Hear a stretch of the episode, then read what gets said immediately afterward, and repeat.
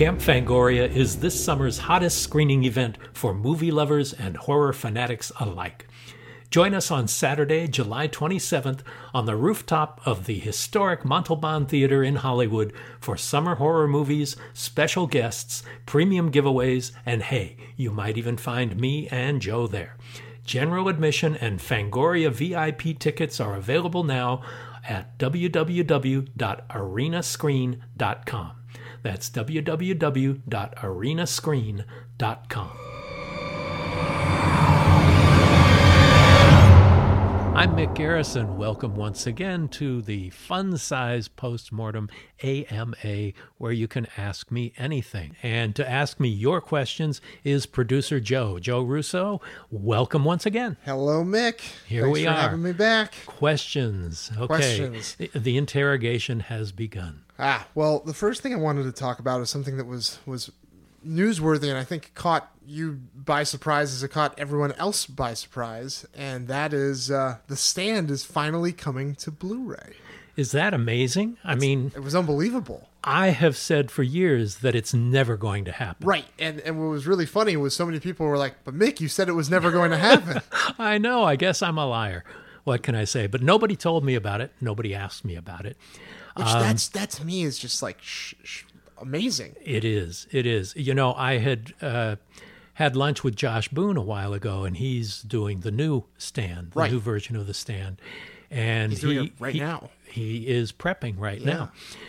So we were talking about that, and he said, "Is there anything I can do to help make it happen?" I said, "They're never going to put up the money because we shot the original miniseries on 16 millimeter film, transferred the negative to standard definition video. There was no high def then, so." Um, the cost of going back to that 16 millimeter negative and doing a 4K master or an HD master or whatever, then reformatting everything, uh, conforming it all to an HD master, I thought would be unbelievably expensive.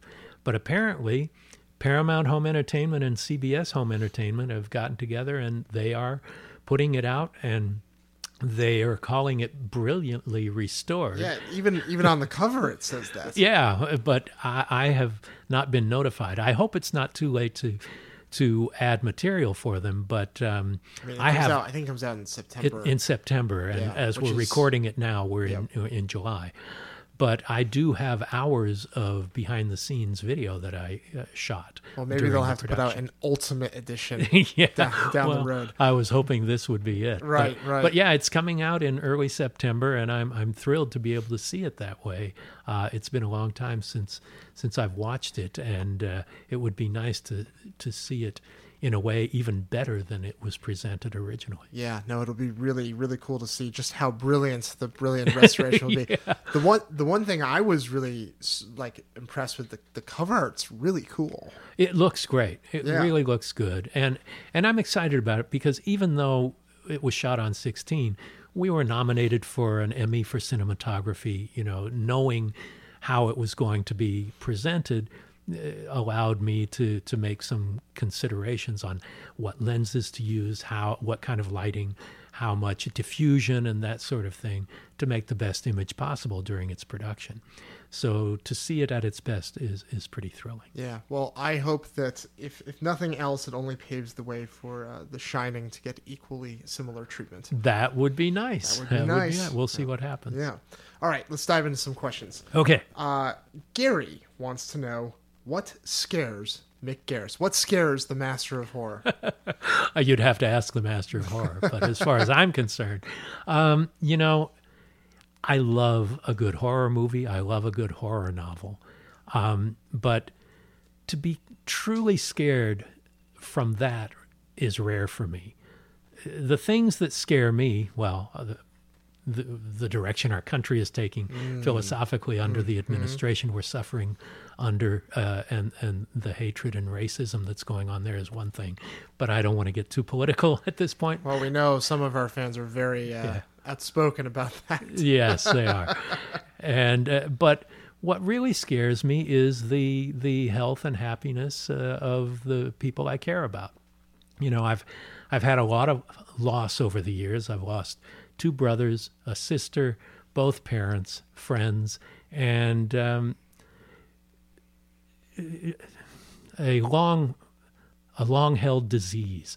Uh, I lost a brother to AIDS, and it took him years of failing, constantly failing health before he passed. And that terrifies me. Yeah. Big rubber monsters, big CGI monsters, serial killers, that stuff is recreationally scary. But the real thing, it may not be as entertaining an answer as you might like, but the real thing is is what I just spoke about. Yeah, yeah. No, I, I think you're right. I think, uh, um, you know, out, outside of the political stuff, I think losing people that are close to you is is so hard. I had a friend this week. Just his wife passed away from cancer, and she was young too. You know, and it's just Yeah. it's it's heartbreaking. It's really anyone who suffers you know death doesn't scare me Yeah. but the approach and the long lingering uh, descent is something that does Yeah, yeah. No, I think that's a I think that's a great answer, and, and certainly one that resonates with me. oh boy what a fun podcast Woo! Yeah. Uh, all right, Four Color Craig wants to know. This is a little bit more fun. What's your favorite depiction of space aliens in a film? there's a lot to choose from there, There are. but i gotta say the original alien Mm. ridley scott's movie i mean that creature design the hr giger design and just the way it was used the way it was photographed it's perfect you know that's 1979 and uh, 78 79 The movie still looks like it could be released today. well it and- changed everything. The Yeah. the visual palette the the the photography the the production design and everything it changed the way science fiction movies were made just like star wars had done in a, a different way a year or two before. But um, that alien is perfection to me and i don't think it's ever been exceeded I have a follow up question then. okay Alien or aliens? alien Alien. not a question in my mind Yeah. alien is a horror movie aliens is rambo in space It's true. It's true. and it's, written it's- by the writer of Rambo. Right. But you know, it's it's just so funny that like those two movies sparked such intense debate amongst Yep. fans. and everyone's entitled to their opinion, and mine is that Alien. First of all, it's a lot harder to be first than to be second. Absolutely, he created the world. He created the creature. But I, just as the two movies go, they're both great movies. But I would always side with the first one. Yeah. The the the spectacle, the the the sense of dread, the ominousness, the the mystery of it is quite spectacular to me. Mine, mine is Alien as well. But I was just curious what you would say. Here, here. I had a feeling. I had a feeling. But uh, all right, I'm not quite sure how to pronounce this one, but Colacelli asks if you have any gateway horror suggestions that you think his he should show his family. Um. Well, you know, there's always hocus pocus. I, I was hoping you were going to say that. yeah, you know, I don't have kids, uh, so I don't have to worry about gateways. Yeah. But um, you know, Hocus Pocus, it's something that has stood the test of time, and it seems to have been the gateway for so many people. Who, A lot of people. you know, it, it was 26 years ago, 93, when it came Just out. this week. Yeah, and uh, and it really had an effect, and it's like everybody I meet in their 30s, particularly females, it's their their favorite movie, and and and it's exciting, and and so I hereby recommend it to any uh, parent wanting to ease their child into the darker Ah. side of cinema. I just just a couple other suggestions too to follow up. I think uh, also that same year, Nightmare Before Christmas came out. And I, I think that's- love that. yeah, love Nightmare yeah, Before that's- Christmas. That's, a another great one. choice. Yeah. Uh, for me, it was Ghostbusters. Uh, oh yeah. yeah, yeah. yeah. Oh, that's fantastic. Yeah. Yeah. There's three good gateway choices. for you. Absolutely. So see, we we had we had a couple in the queue. There we go. Um, so for our main topic today, I wanted to continue down the road of of the early PR days of Mick Garris. Oh God, I thought we'd done that. no, no, no. There's there's so much to cover though. That's because you were you were literally around so many amazing genre movies during that period, and I you know I know people are know that, but I I I, I always thought it would be fun to just continue to deep dive into them. And so Okay. one I wanted to talk about was from our mutual friend Joe Dante, The Howling.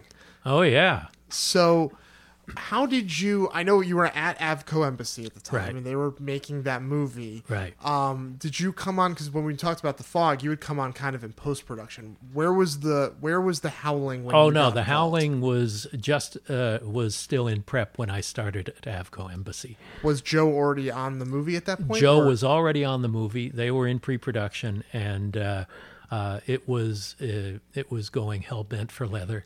And I knew Joe before that. I had met him before, but I'd never worked with him before. How did you guys meet? I met him at a screening of Piranha originally, and uh, that weekend there was a party at the home of a mutual friend of ours named Don Glut.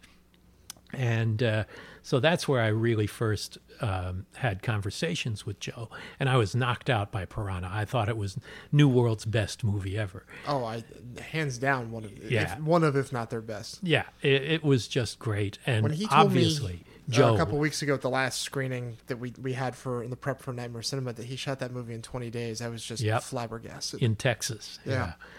So I had known him, but not well. But then, so it was great to be working on The Howling, and uh, and then Joe asked me if I would like a cameo in the film, me and my ex-wife, and so um, he put us in a scene. And did you uh, did you say yes without without hesitation, or were you Absolutely. Yeah? yeah. Yeah. I mean, it was it was really fun, Eh, and I had not become uh, I'd not started making a living as a screenwriter or as a filmmaker yet, and it was obviously an opportunity to observe one of the masters. Yeah. And uh, working on a movie a I knew would master. be great. Yeah. Uh, well, so so when you were on set for that day, I mean, it's it's you guys, you know, watching TV. It's not Right. an overly complex setup, but I mean, No, we're what was it like there. being under those hot lights? You know, Well, it was fascinating. First of all, we're not watching anything real on the TV. Sure. They're just having off camera lights on us that make it look like we're watching a TV. right? Um, and it was surprising how cheap it seemed. you know, the photography is great. John Hora was a great cinematographer. Yeah. He, I think he's on the board at the LA Film School now. But um, it was amazing how everything was done so quickly. And there was no rehearsal, of course. I mean, I had one line, What is this? and uh, but your ex-wife had a line too, but it got cut. well, right? that's true. but um, Do you remember what that was? Uh, the line was, "I don't know, but it's gross." so that was cut. But um, anyway, it it was a ton of fun, and um, uh, but it was done so fast. You know, Yeah. this was Joe's graduation from Roger Corman, Right. but it was still a low budget independent film. And I just remember how quickly everything was done. How how uh, you know I'd not been on that many sets at that time. Right. and just that um, okay sit here here's your line here's your line. And you know we knew what our lines were. And uh, Sure. of course i'd been practicing what is this? What is this? What is this? And uh, want to give them options for the edit. yeah of course. Uh, and uh, i didn't want to embarrass myself. Uh, but it's still embarrassing. Uh, but but you know we did it and it was like uh, no that's fine. Do you need another one? No i didn't ask that. But uh, but it just it went by in a flash. But now it's great. I'm i have this moment in the climax of one of the great genre films of the 80s Absolutely, absolutely. When uh, I mean, you must have read the script, I imagine, early on in the campaign process, right? Mm-hmm. So, so what did you think when you read it? Were you excited about it? Oh, I was thrilled. I Yeah. mean, nobody'd made a werewolf movie in a long time. not like and that. of course, American Werewolf and that were going pretty much at back to back. right. Uh, but um, yeah, it it was John Sayles. It had this great satirical edge to it. Yeah. you know, it was. It, I I thought it would be great, and it was in the hands of Joe Dante, and so you know, I you never even think that it might not turn out well Sure, sure. and especially at that early those early days of my career i just being able to peek behind the curtain was was exciting for me. And it turns out that while I was av- at Avco Embassy, I got to work on John Carpenter's The Fog and Escape from New York, Joe Dante's The Howling, David Cronenberg's Scanners. You know, it was Giving away future AMAs, Mick. oh, okay. Even uh, I got in there at the end of uh, the release of Coscarelli's Phantasm. Yeah, so, yeah. so it was an exciting place to be. when you saw the speed that Joe was working at, was that intimidating as someone who wanted to get behind the camera, or were you excited by that? Oh, I, I thought that's how it was done. Yeah, right, right. Yeah, I just assumed that was the norm. Yeah. But um, but it was interesting too because the Howling is such a rich-looking movie. Mm-hmm. It makes you realize that just look at what's in the lens. What's around the lens doesn't matter because you're only going to be disappointed by what's outside the frame. But in this case, you know, uh, the photography and the and the production design and everything, I had no idea how rich it was until I saw it on the screen. Yeah, yeah, it's it's really funny. I mean, going through the edit right now on on the movie that I just shot, you know, there's this great moment in the climax where the prop guy runs in to hand someone something and then runs off and in the coverage and it's like every time I go through it it's like Ugh. that's right I forgot about that Got to cut that part. Yeah. Yep, yep. Anyway, well, uh, well, this is great, kind of revisiting the Howling, and, and it's it's one of my favorite werewolf movies, and I, I think it's so cool that you have a, a, a part in it forever. So forever in my bathrobe. Yeah. All right. Well, uh, Joe, thank you. And thank you to the audience. Uh, this is Mick Garris and Postmortem AMA. Be sure to send your uh, questions to Joe Russo Tweets on Twitter, to Mick Garris PM on Instagram and Twitter, and we will be back with more answers. If you're enjoying the podcast, we'd really appreciate it if you would let the world know about it by reviewing and rating it on Apple Podcasts or your favorite podcast app. If you have comments or questions for our Ask Mick Anything shows, send them to producer Joe at Joe Russo Tweets or to at Mick Garris PM on Instagram or Twitter or the Postmortem with Mick Garris Facebook page. This is a brand new address, so don't forget it. That's at Mick Garris PM on both Twitter and Instagram.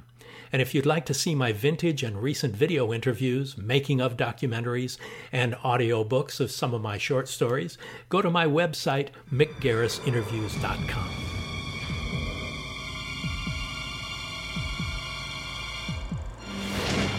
Thanks for listening to Postmortem with Mick Garris.